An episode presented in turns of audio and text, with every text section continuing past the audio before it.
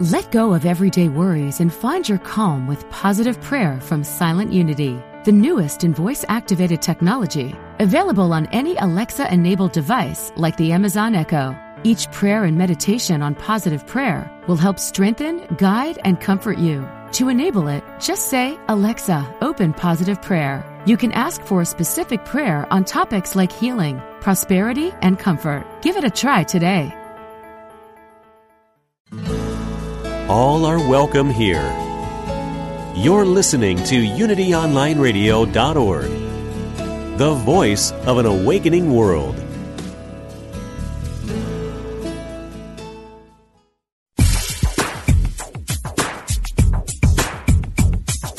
Welcome to World Spirituality, exploring the unity within all cultures and faith traditions, with your host, Reverend Paul John Roach. So, hello and welcome to World Spirituality on the Unity Online Radio Network. Yes, I'm your host, Paul John Roach, coming to you from a fairly chilly day, actually, in Fort Worth, Texas today. We're on the 222 2022, a lot of twos today. Um, I'm going out live, but you may be listening to it as an archive too. But whichever way you're listening, welcome. Glad you're with us. Today, I personally welcome entrepreneur, author, and coach Michael Taylor to the show. His latest book is entitled What If Jesus Were a Coach? and looks at uh, powerful life lessons taught by the master teacher, Jesus, Jesus the Christ, as well as insights into Michael's uh, journey and uh, what he considers to be the real truth of Christianity.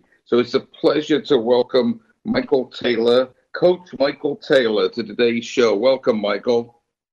Hello, Paul. Thank you for having me. So excited about having this conversation. I love talking about the unity teachings. And of course, with the title of this book, I've had some interviews with some very conservative Christian uh, commentators, and it, it, it leads to some interesting dialogue. But I know within this context of unity, this is going to be an amazing conversation.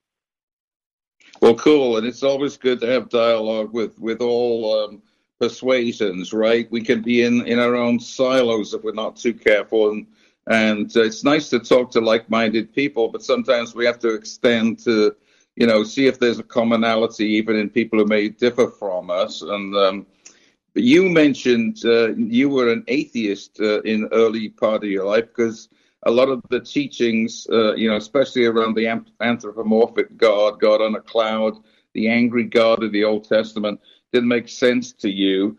Um, but I think atheism can actually be a healthy choice sometimes, right?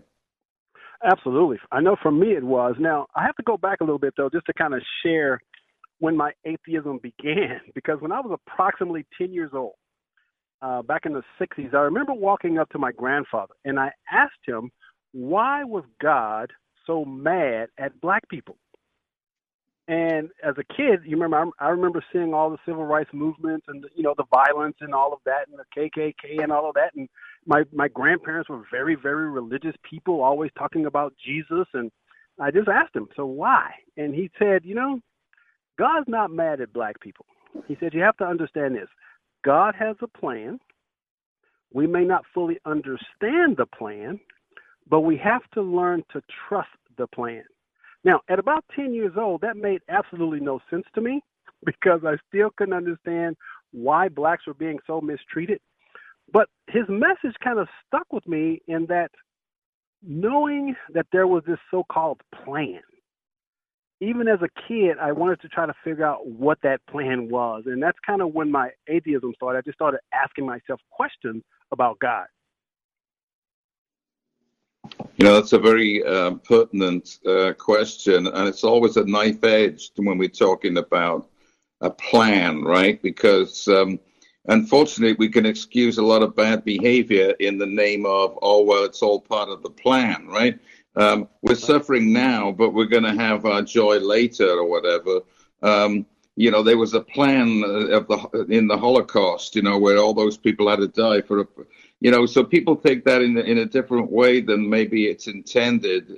There may be a higher, uh, a, a divine order to everything, right? But it's difficult to say, well, you know, you, you ter- you're suffering terribly, or there's this racial hatred and abuse.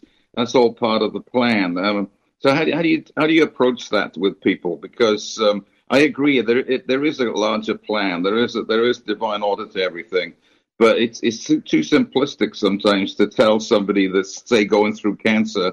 Well, you know, it's all part of the plan for your life, you know, and that's that's not really helpful to anybody at that stage, right? Yeah. So so for me, the way I'm able to process it, this is how Michael Taylor sees it. There is a divine intelligence that created and is still creating this amazing universe that we live in. As human beings, we are all divine individuations of this divine intelligence. And so, in essence, there is a purpose to everything. There's a there's a perfect plan, if you will, that if we will align ourselves with the purpose that the Creator set in motion for our lives, then we can look at life from a completely different perspective. My belief is that this divine intelligence is pure love, and this pure love can only do one thing, which is to love us. So when something happens to us, it's not that we're being punished, it's just that we are being guided to a divine purpose that it is our responsibility to figure out how to get into alignment with that purpose. Now, a lot of times it's very painful, it's, you know, really difficult, but if we will trust the idea that there's but one presence and one power in the universe, that power is good, that power is love, then there's purpose in everything. And we just have to be willing to open our mind and hearts to figure out how that purpose and how we fit into alignment with that purpose.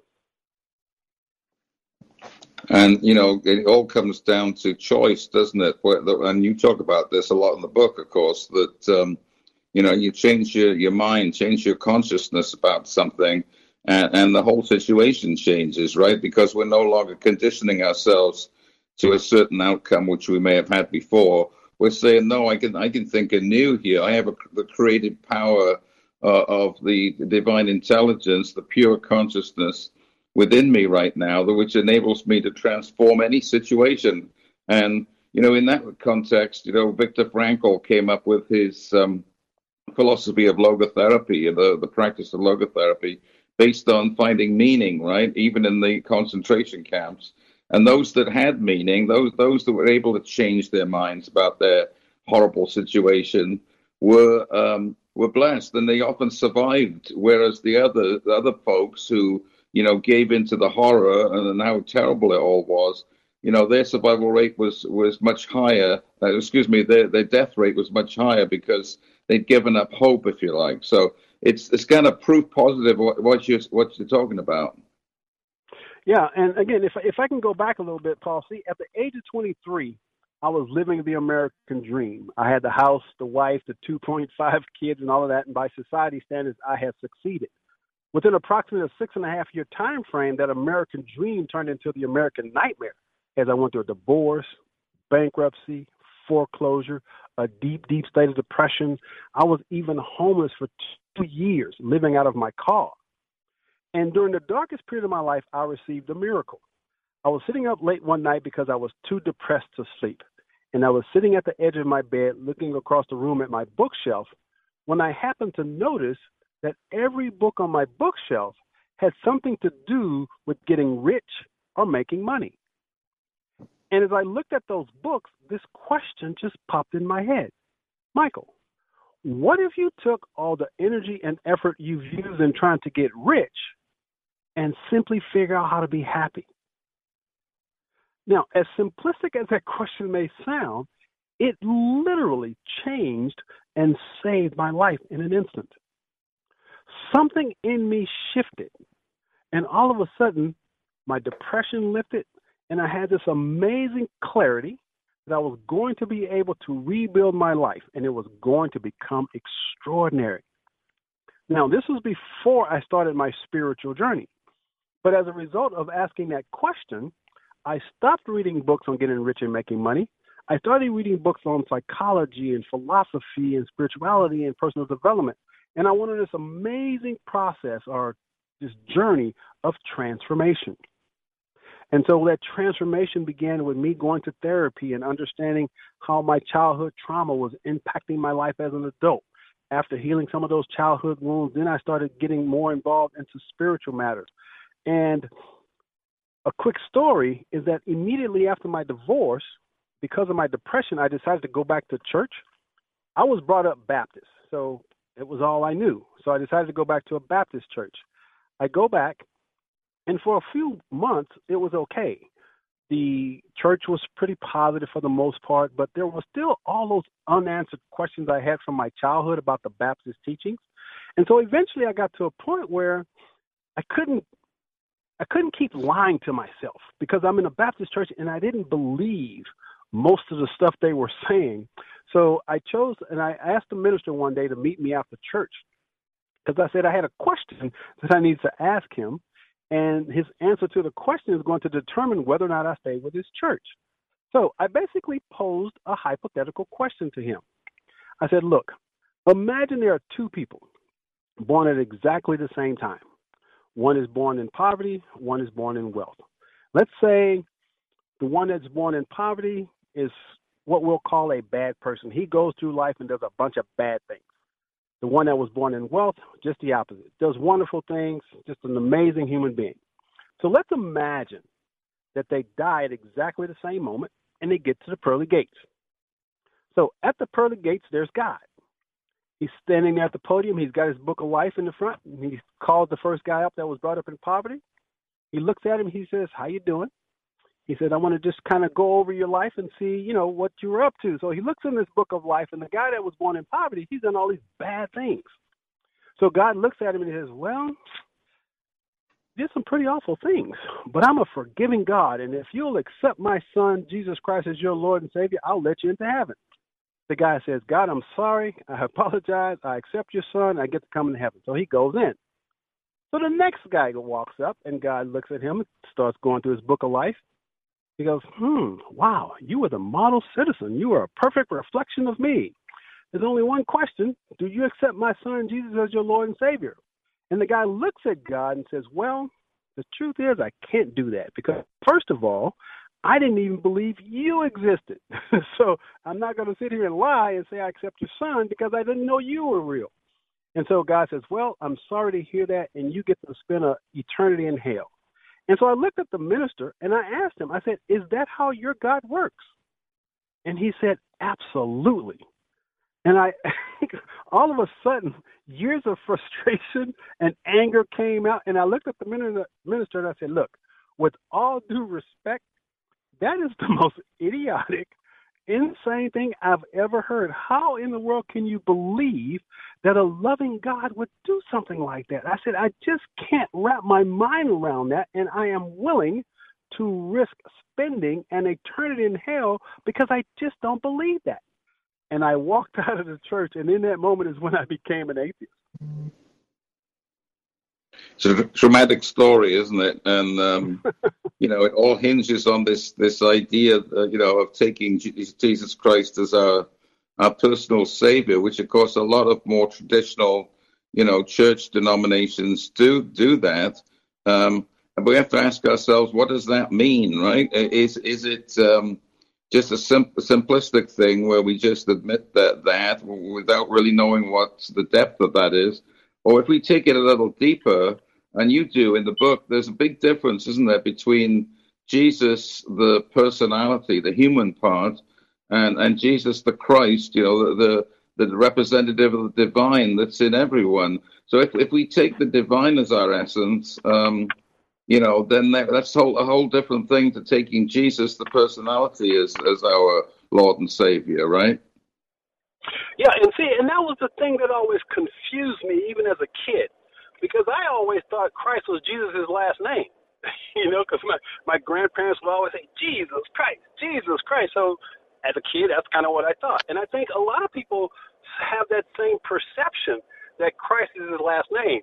Well, after my years of research and finding my own truth and finding unity, I came to the understanding that Jesus was the Christed one he was the personality, as you just mentioned, that God sent to show us how to access the Christ.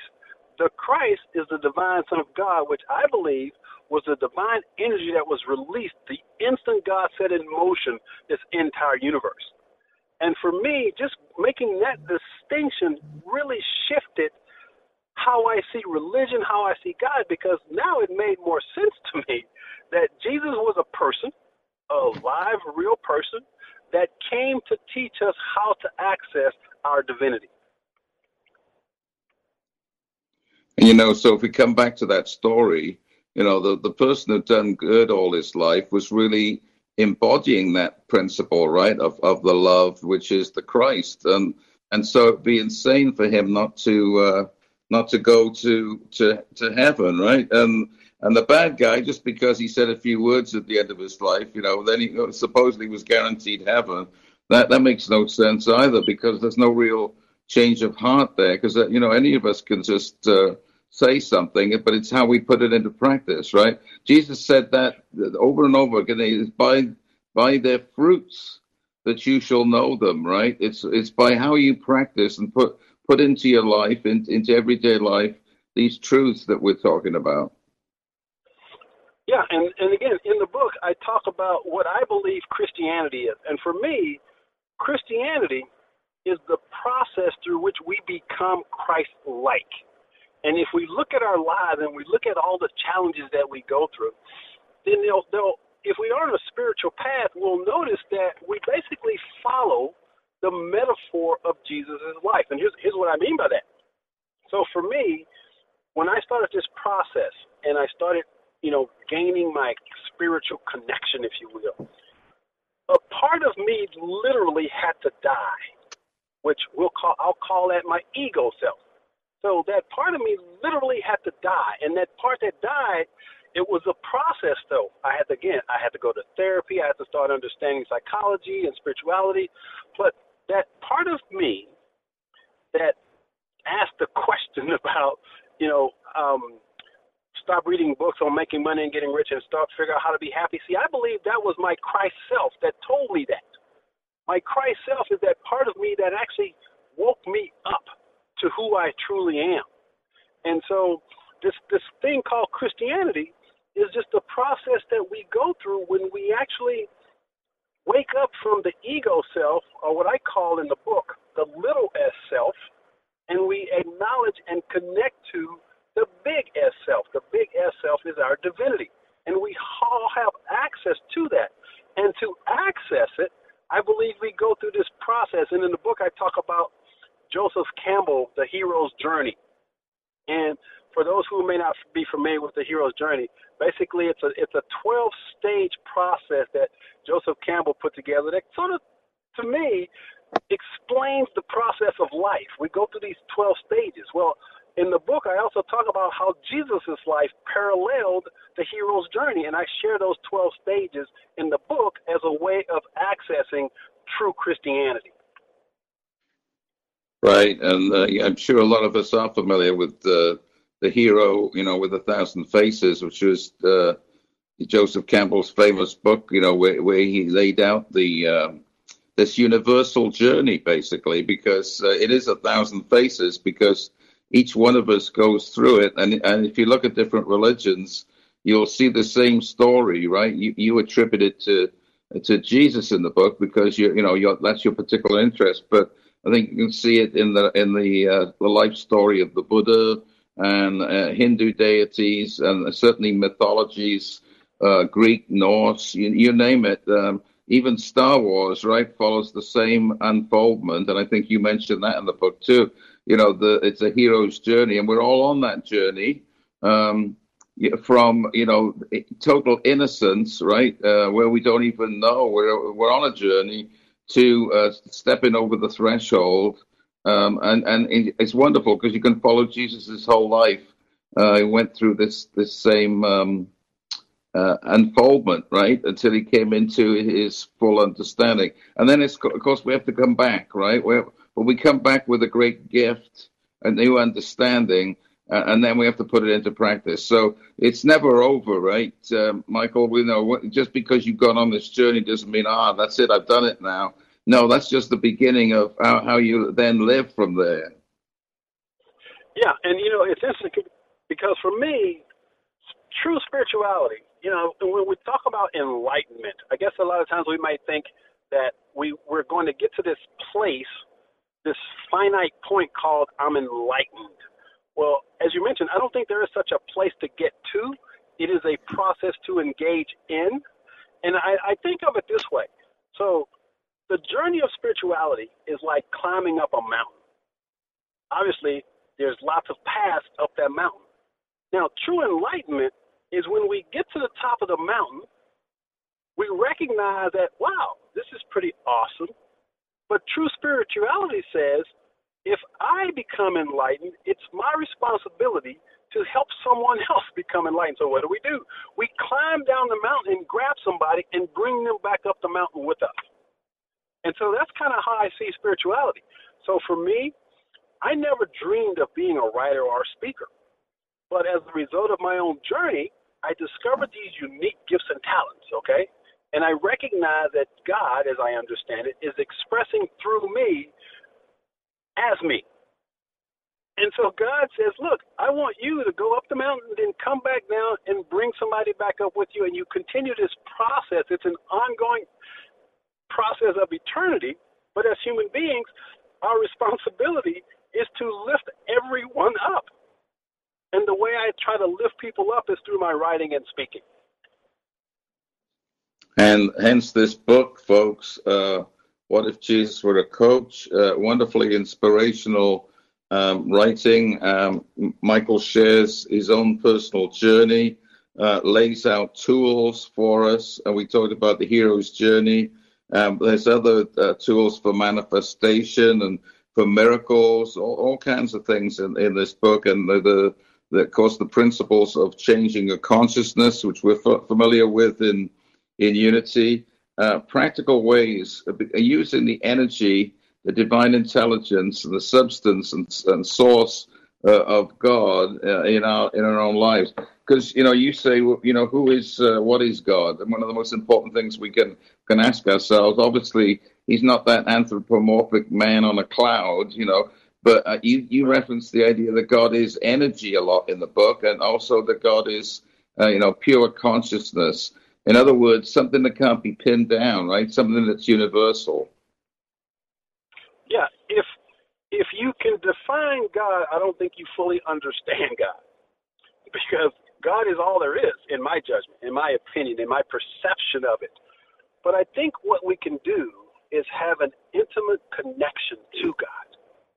And when we create that intimate connection, then we become divine expressions of God. And ultimately, I think that's our goal to, as Jesus said, first of all, seek first the kingdom he said the kingdom was within us. He also said, in order to enter the kingdom, we must first become as little children. So, this process of connecting to God is a process of healing our traumas, our emotions, and connecting to that source, that source of all things. And as you mentioned, we all have access to that source. It is our responsibility to tap into it and recognize that we are simply divine expressions of the infinite. And it comes back, I think, quite well to the what you mentioned earlier, your bookshelf full of um, books about how to get rich. You know, sometimes we put that first instead of the the principle of truth first, uh, or our life purpose first. And and when we do that, when we seek first the kingdom and and the the, the purpose that we have for being alive on this planet, then all these things, the money, the, the whatever else we need, will be added in the right and perfect way. That's what Jesus is telling us, right? And I think that's the key to prosperity. You know, is take your mind off the money aspect um, and put your mind on, you know, what what do I need to fulfill in my life? Because I, I'm a big believer. Once you know what you are here to do, the money flows, the energy flows to that to provide for you. And you've told stories in your book about you know, how money has showed up for you when you knew your divine purpose and, and trusted that and had faith in that. Uh, and, and, then things unfolded in ways you couldn't have ever worked out, right? You couldn't have planned it. Um, it, it, was the miracle of, of the flow because we know what our purpose is. Yeah, and you know it's interesting because imagine that I'm sitting in the back of a car that I'm sleeping in, that I'm living out of, right? Laying in the back seat of my car, I had a bunch of little sticky notes, and I would write little things that I was grateful for on these sticky notes, stick them on the back seat. On one of the sticky notes, I wrote that I was going to become a best selling author. Now, I'd never written a book, didn't have any idea about a book or how to write a book, but there was a part of me that said I was going to become a best selling author. Another thing that I wrote on the back of the thing is that one day I would become a billionaire. Now, that's billionaire with a B. and so imagine that I'm sitting in the back seat of a car because that's my house, and I'm writing, I'm having this vision, if you will, this idea that I could become a writer, a speaker, and a billionaire. So the question becomes where did that idea come from? I believe ideas are the currency of the universe. And God is constantly sending us divine ideas to support us in finding our true purpose. And so, as a result of me making a commitment to do my inner work, or shall I say, enter the kingdom, as Jesus said, as a result of doing that, I've learned, I learned how to become a writer, an author. I started my own publishing company. I also have a company that develops programs for kids, which I say one day will eradicate 70% of the violence among youngsters in the inner city. So just try to wrap your head around the idea that God said, Look, Mike, I have some things I need you to do, but before you do that, I've got to take you through the wilderness so that first and foremost you understand and trust me. Right, exactly. Whoops, I, I hear the music. I hear the music, Michael. That means we're at the end okay. of the first break. We're going to trust, right, that uh, these messages from Unity are going to be fascinating. And then we're going to know that the second half of this show is going to be great. So join us in a couple of minutes. Uh, Let go of everyday worries and find your calm with positive prayer from Silent Unity, the newest in voice activated technology, available on any Alexa enabled device like the Amazon Echo. Each prayer and meditation on positive prayer will help strengthen, guide, and comfort you. To enable it, just say, Alexa, open positive prayer. You can ask for a specific prayer on topics like healing, prosperity, and comfort. Give it a try today. Promoting positivity and inclusivity. You're listening to UnityOnlineRadio.org, the voice of an awakening world.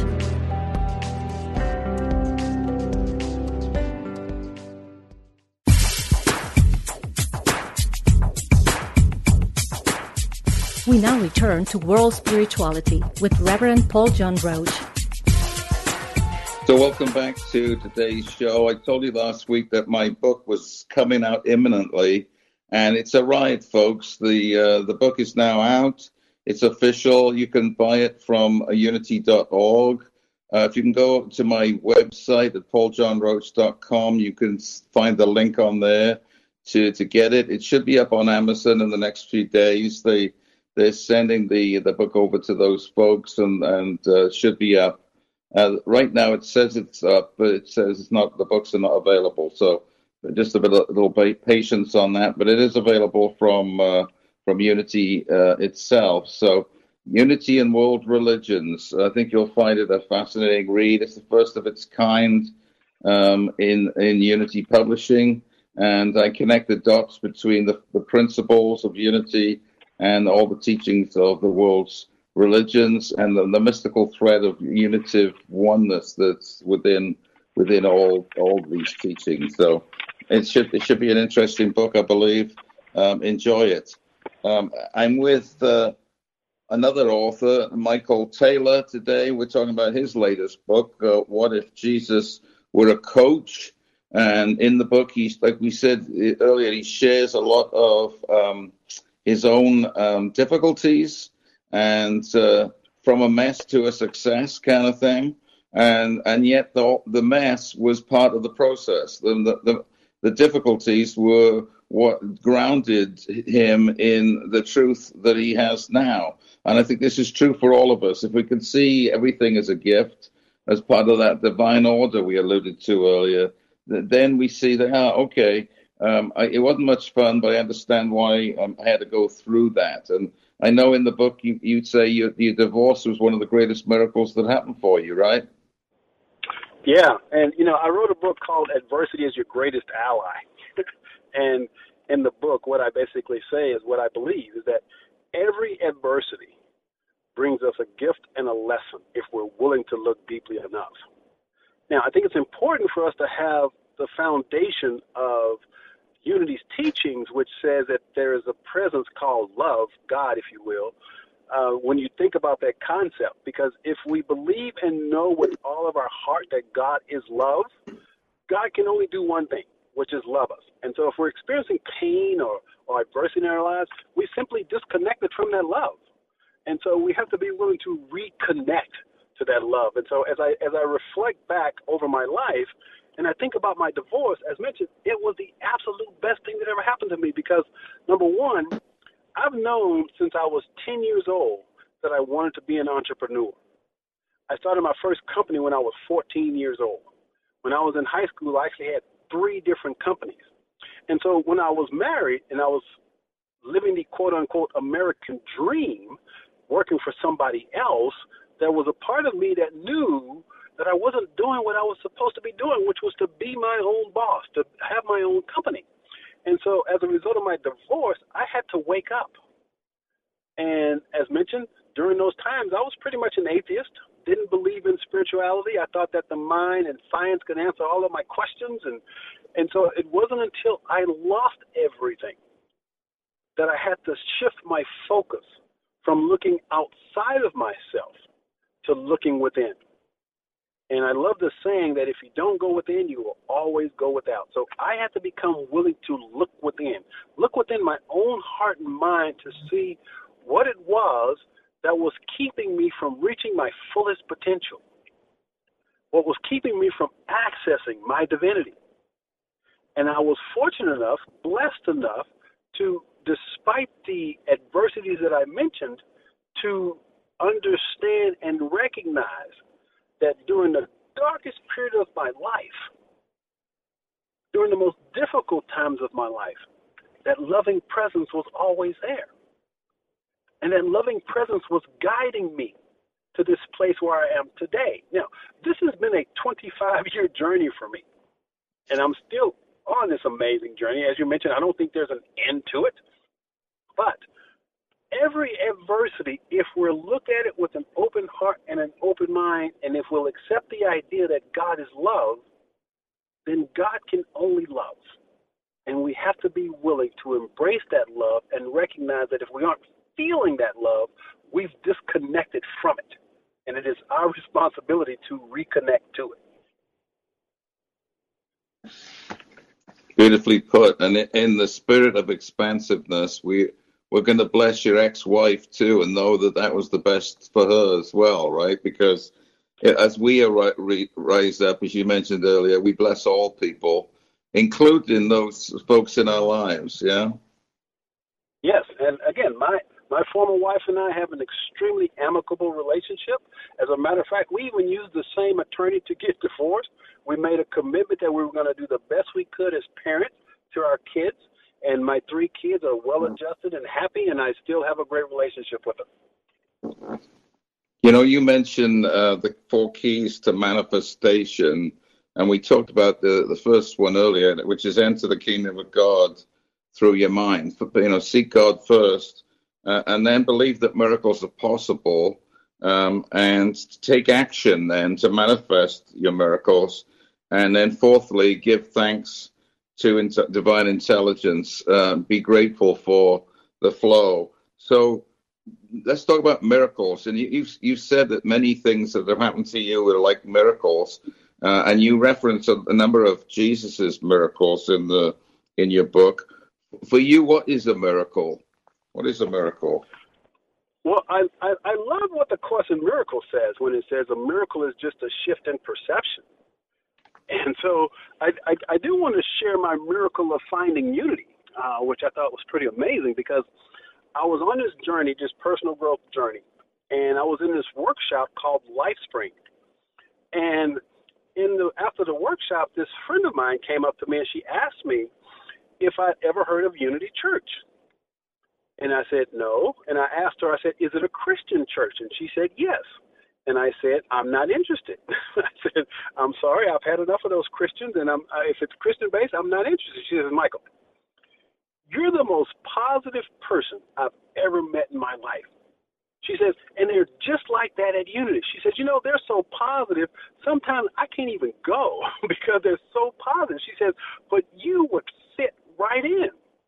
And I said, well, I appreciate that, but once again, I'm not too interested in Christianity. Well, the very next day, I'm at home. I'm sitting at my table flipping through a phone book, which tells you how long ago that's been. I'm flipping through this phone book, and my phone rings. I get up to answer the call, and I knock the phone book off of the table. It falls on the floor. I leave it on the floor. I walk over to the phone. I pick up my call, hang up the phone, walk back to the table. I pick up the phone book and I place it on the table, and there at the top of the page was an advertisement for Unity Church. Now, I had I was more agnostic at the time. I wasn't quite atheist because I started reading some new age stuff and I just knew that there was no accidents and I said, "Wow, the universe is speaking to me. Maybe I need to look into this thing called unity." Now, I knew absolutely nothing about it, but because of those circumstances, I said, "Well, why don't I just call them?" So I called the church. It turns out they were like 10 blocks from my house. And so the following Sunday, I said, well, I think I'll go check it out. So I go to the church. And Paul, I wish I could put this into words, but there's no way I can, but I'll just say this. The moment I stepped into the church, I mean, the moment I crossed the threshold into that church, it was as if my soul just screamed with delight. I had this feeling come over me that I, I can't explain. It's just like my soul intuitively knew it was the place I had been searching for my entire life. Mm-hmm. And I knew nothing. I knew I knew nothing about what they taught. I just walked into the place. So I walk into the church. I'm looking around, just kind of seeing what's. Now I'm the type of person when I go to a place, I like sitting on the front row because I'm I really get engaged. So I walk up to the front of the church, and I sit down. The minister comes up. It just so happens she's a female, which I thought was really cool because in Baptist church you didn't have women ministers. So she's a female.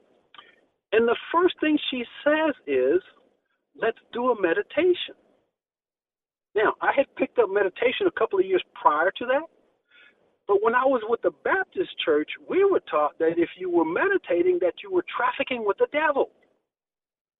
And I'm thinking, wait a minute, I'm in a Christian church and they're meditating? Wow, this is different. So we do a little meditation, which obviously just hooked me. But then she gave one of those sermons where you just know God was speaking directly to you. The message was so perfect for me and where I was in my journey. And I was like, okay, I get it. This is the place that I've been looking for all of my life. And after going to that service, I left and I grabbed all their booklets and stuff and I started reading about unity and how it came about and and I just became committed to the teachings. Now at the same time, I was still struggling financially. And so I had to move and leave Houston and go live with my brother in Austin. Just so happens there was a Unity church up in Austin that I absolutely loved because the the minister there, she had a one o'clock service, and during the one o'clock service, you could actually raise your hand and ask questions during her sermon, which was I just thought was so amazing, and I just you know I just really dove head first into the Unity teachings, and as a matter of fact, I contemplated becoming a Unity minister at one time, but then I realized that you don't have to be a minister to have a ministry. And so my ministry now is my speaking and writing. That's a wonderful story, isn't it? And I know a lot of people, uh, as a minister myself, you know, that have shared similar uh, experiences that they've walked into a Unity church and felt, you know, I've come home. I don't know why, but there's some energy there, and and that's wonderful. And of course, that doesn't just happen in Unity. I think it's if you're in your right and perfect place, you know, you know, you know that, that that's that's the place for you. Um, so you know, you mentioned um, Albert, Albert Einstein's quote on miracles. You know, there's two ways to look at life as if everything's a miracle or if nothing's a miracle. And again, we get to choose, right? You could say, oh, well, that was a coincidence, or oh, well, that wasn't anything. Or you could say, yes, it was. That was amazing. Um, that that was just right for me. And it depends who you are and how you want to show up to life, right? Um, if you all, sure. only uh, see the cynical things, um, you know, and see the, the, the problems, you know, the, I guess the cups uh, half empty as opposed to half full, right? Um, it's just a different attitude. The cup's the same, when the water's in it's the same, but but uh, right. our response to it is totally totally different, and and hence everything changes as a result of that because it's not an outside job, like you said, it's an inside job. You know, how do I how do I perceive it? How do how do I creatively use uh, the the gifts and talents that, that, that God has given me? Um, you talk also about um, evolution of consciousness, and you've got a chart in the book from uh, David Hawkins, who wrote that uh, wonderful book, um, Power versus Force, right? Uh, flowing with the energy of the universe rather than forcing it to happen. Yeah, and and let's precede that with with Albert Einstein's quote about everything is energy. You remember what he said? Everything is energy. That's just the way that it is match the frequency right. of the reality that you want to create, and there's no way you can't create that reality. And then he said, This isn't philosophy, this is physics. So there's a science, I believe, behind spirituality. And that science is everything is energy. And if we can connect and wrap our minds around that energy and understand that when we're feeling good, it means we're connected to the divine energy. If we're feeling bad, we simply disconnected from it. But the energy is always there. We get to choose, as you just said, we get to choose whether we're connected or disconnected. Now, in the movie The Matrix, remember The Matrix when you had the choice between the red pill and the blue pill? Right. You, you, you, you've seen that movie, right? Well, see, I believe. I, I have it. The, yeah, the greatest gift we received as human beings is the power of choice or free will. I believe that's the greatest gift. So we always have free will. We always have the power to choose how we perceive and interpret the things that are happening in our lives. And with that gift, it gives us the power to make different choices. If we are feeling bad, quote unquote, negative feeling, we have the power to choose to feel a different way. How do we do that? We shift our perceptions and, and interpretations of what we're seeing. If we will buy into the idea that God is love, if we choose to see things through love, then we are connected to that divine energy. It sounds simple, and it is simple, but it's not easy sometimes. You know, it's difficult to to practice, right? Uh, but it's very worthwhile because um, it's easy to slip back into old ways of thinking, being conditioned by the outside world, and you know, worrying about COVID or, in our present case, the invasion of uh, Ukraine, um, and a million other things that are going on in our world at any given time, and a million things that are going on in our own personal lives, right? Um, but to keep the faith, to remember that um, there is a higher plan here, and and always to be loving and expansive. I personally think there's only two choices in life. You know, you're either contracting or or you're expanding, right? Uh, if you're expanding, you're entering into the universal energy of God. If you're contracting, you're feeling like I'm cut off from my source. You know, I'm poor, pitiful me. It's the like you mentioned, it's the little s self, you know, versus the larger s self, and, and you know, the large self, the spirit, is capable, right? The small s is uh, incapable so often, you know, feels hard done by. So you know, you choose, right? Again, coming back to that choice, how, who do you who do you choose to be in, a, in any any given day, expanding or contracting? Yeah, and, and that's just another way of saying, are you feeling positive or are you feeling negative? Now, positive, negative isn't good or bad. It's not a judgment. It's an energy. It's a feeling. So if you're feeling expanding, expanded, that means to me you're connected to source. If you're feeling contracted, quote unquote, negative, you simply disconnected from source. So it is our responsibility to connect to and to feel and to express and expand. And when we're expanding, we're simply expanding the essence of who and what we are as human beings, and that is spiritual to me. So, in our last five minutes together, let's uh, let's put some feet on this for people who are saying, you know, I believe this. This is wonderful, and I'm really excited that Michael's been able to do that uh, transformation in those 25 years. But I need some guidance this week, um, something practical that I can apply in my life. So, what what would you tell the, you know, those folks? What would you tell us that uh, would be the most helpful thing we can do this particular week? Well, for me, it starts with two things. First and foremost, I cannot emphasize enough the power of meditation and silence. For me, everything I do um, is built on the foundation of being silent and being connected to source. I don't believe there's any other way to connect to divine intelligence other than through meditation and prayer. So it begins there.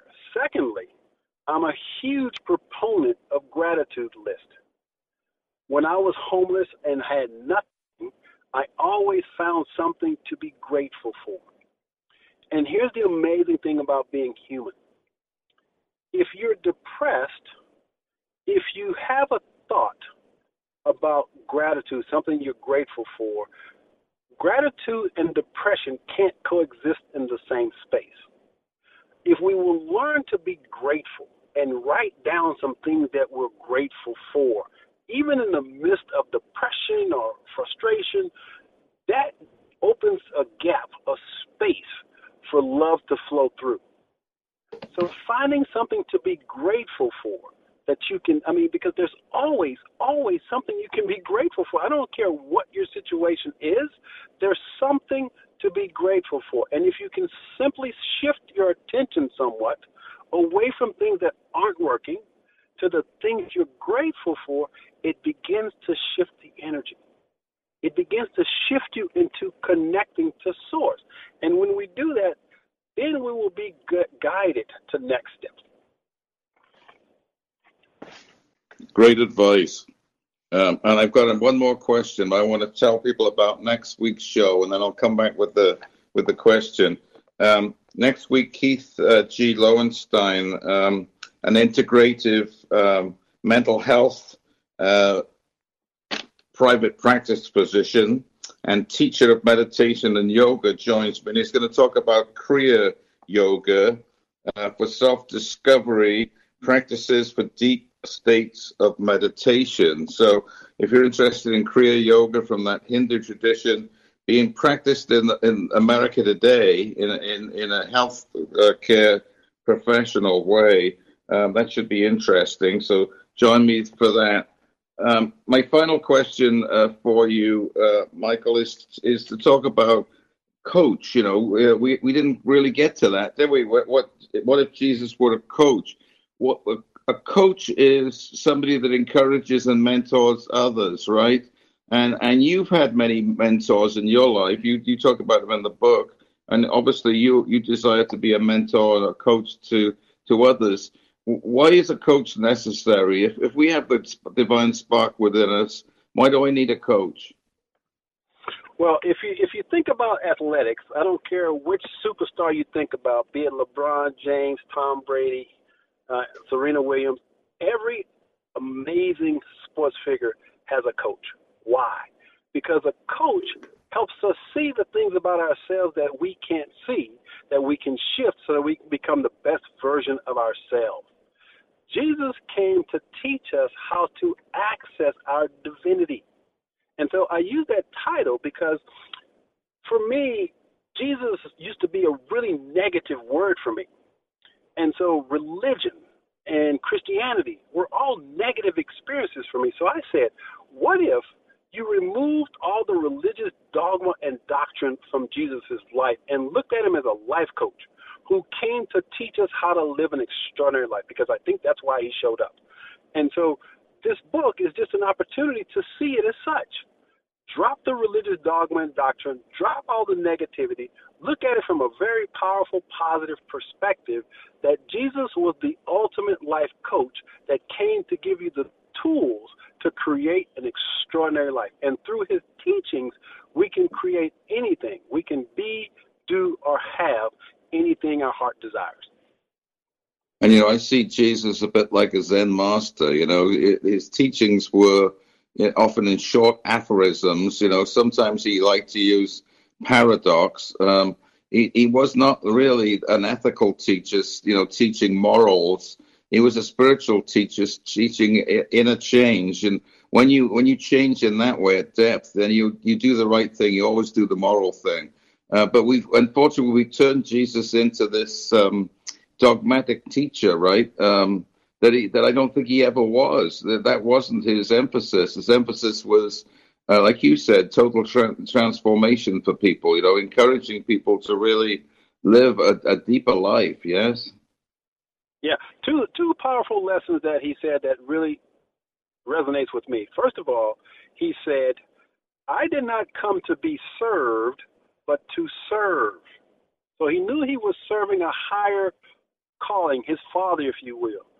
Secondly, yes. he said, and this is this is something that I never heard in the Baptist church. He said, "Some of you standing here will not taste death before you enter the kingdom of heaven. Therefore, you don't have to die to get to heaven. Heaven can be experienced right here, right now, if we're open our hearts and minds to it." And again, that's powerful, powerful teaching, isn't it? Because um, it's it's not something after we die. It's it's available to us right now, and that's Absolutely. a dangerous teaching.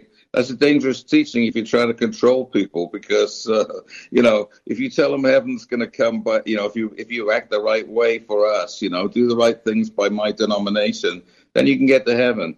But this is a radical teaching that uh, you know says no, I'm claiming my good right now, and and that's that's that's very different and. Um, and it's hard to do sometimes, you know, because our ego gets hold of it and says, "Ooh, I'm in charge," you know. No, as you mentioned earlier, there's a humility that comes, right? We something has to die, something has to go, and that's your small sense of self, so so that you can truly enter the kingdom. Because you can't enter through your ego, right?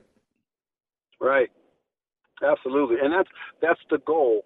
The the, the question becomes for me, and this is Michael Taylor, how can I become, and I, I, I took this from Neale Donald Walsch, how can I how can I become the grandest version of the greatest vision I hold for myself as a human being?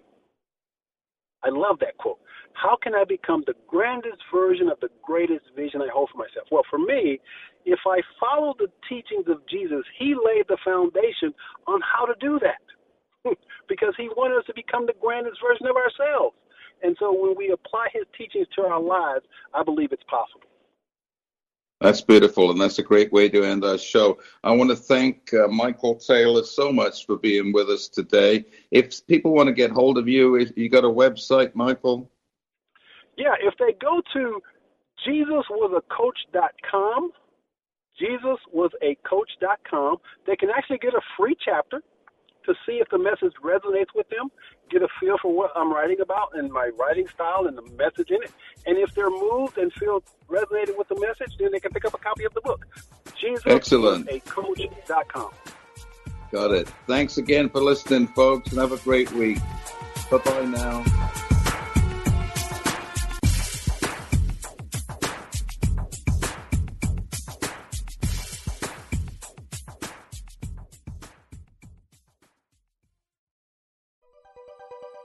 Thanks for listening. This is Unity Online Radio, the voice of an awakening world.